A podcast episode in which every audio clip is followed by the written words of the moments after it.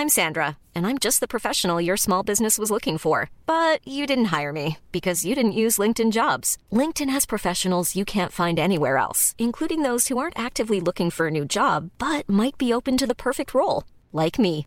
In a given month, over 70% of LinkedIn users don't visit other leading job sites. So if you're not looking on LinkedIn, you'll miss out on great candidates like Sandra. Start hiring professionals like a professional. Post your free job on linkedin.com/people today. Bonjour, dans cet épisode, je vais vous expliquer quelles sont les qualités fondamentales d'un salarié. Je suis Gaël Châtelain-Berry, bienvenue sur mon podcast Happy Work, le podcast francophone le plus écouté sur le bien-être au travail. Alors oui, je parle très souvent des managers et de management sur Happy Work, comment l'améliorer, etc., etc. Mais ne pas oublier qu'un manager est également un salarié et qu'un salarié n'est pas forcément manager. J'ai donc souhaité dans cet épisode bah, parler juste des salariés et de mettre en avant les quatre qualités qui me semblent absolument essentielles. J'ai passé un peu plus de 20 ans en entreprise et je peux vous garantir qu'avec ces quatre qualités, eh bien tout devrait bien se passer. La première qualité d'un salarié, selon moi, c'est qu'il doit être ou elle doit être loyal. Alors qu'est-ce que ça veut dire pour un salarié être loyal?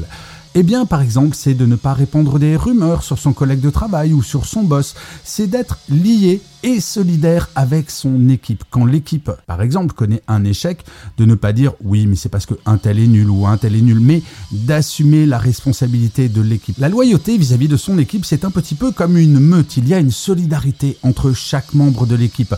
Le plus fort aide le plus faible et le plus faible, parfois, devient le plus fort sur un autre sujet et va aider son collègue. La loyauté, c'est ce qui fait que tous les jours, on est heureux de travailler avec son équipe.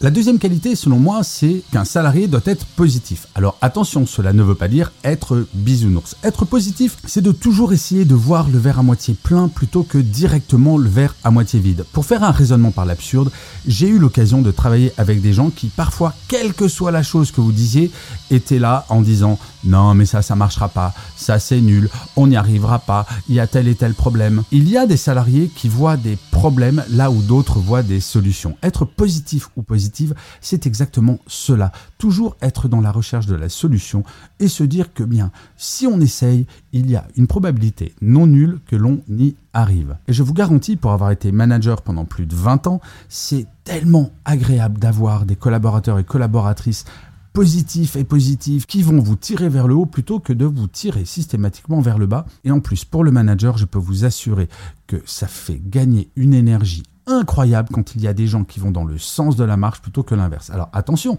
être positif ou positive ne signifie pas ne pas avoir d'esprit critique. Mais encore une fois, avoir l'esprit critique peut se faire de façon positive. Je me rappelle très bien, j'avais des collaborateurs et collaboratrices qui parfois venaient me voir en disant écoute, cette décision, je la comprends pas trop, est-ce que tu ne penses pas qu'on pourrait l'améliorer si on faisait ça ou ça? Eh bien, ça, c'est ce que j'appelle de la critique constructive. Et bien entendu, cela est positif. La troisième qualité, c'est qu'un salarié devrait être transparent. C'est-à-dire qu'il ou elle ne va pas cacher ses erreurs, il ou elle ne va pas cacher le fait qu'elle n'est pas d'accord ou il n'est pas d'accord avec telle ou telle décision. La transparence, c'est la base de la confiance de la relation manager-manager. Alors bien entendu, le manager a une énorme responsabilité dans la mise en place de cette transparence, car pour être transparent, il ne faut pas avoir en permanence en tête le fait de mais si je dis ça, je risque de mal me faire voir, ou alors il va mal me juger, ou alors il va pas me donner d'augmentation ou de promotion. C'est pour cela que la libération de la parole se fait par le manager avant toute chose. Mais d'avoir une équipe où l'on sait qu'il n'y a aucun non-dit, c'est extraordinaire quand on est manager. Donc si vous, vous êtes manager, n'hésitez pas à dire à votre équipe, écoutez, vous pouvez tout me dire tant que vous y mettez les formes.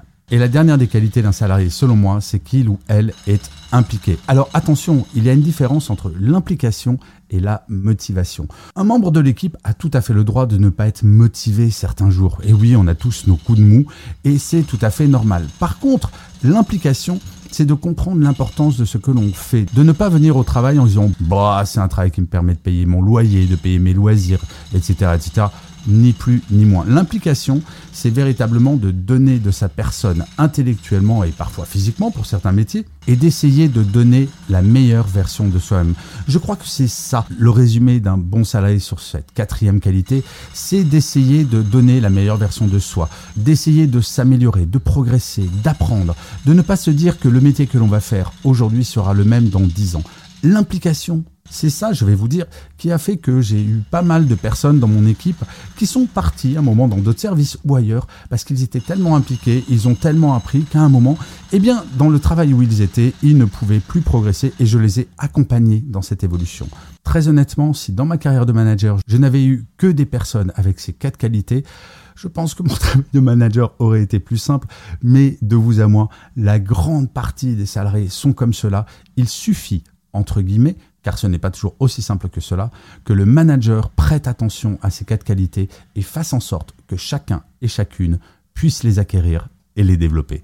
Je vous remercie mille fois d'avoir écouté cet épisode de Happy Work ou de l'avoir regardé si vous êtes sur YouTube.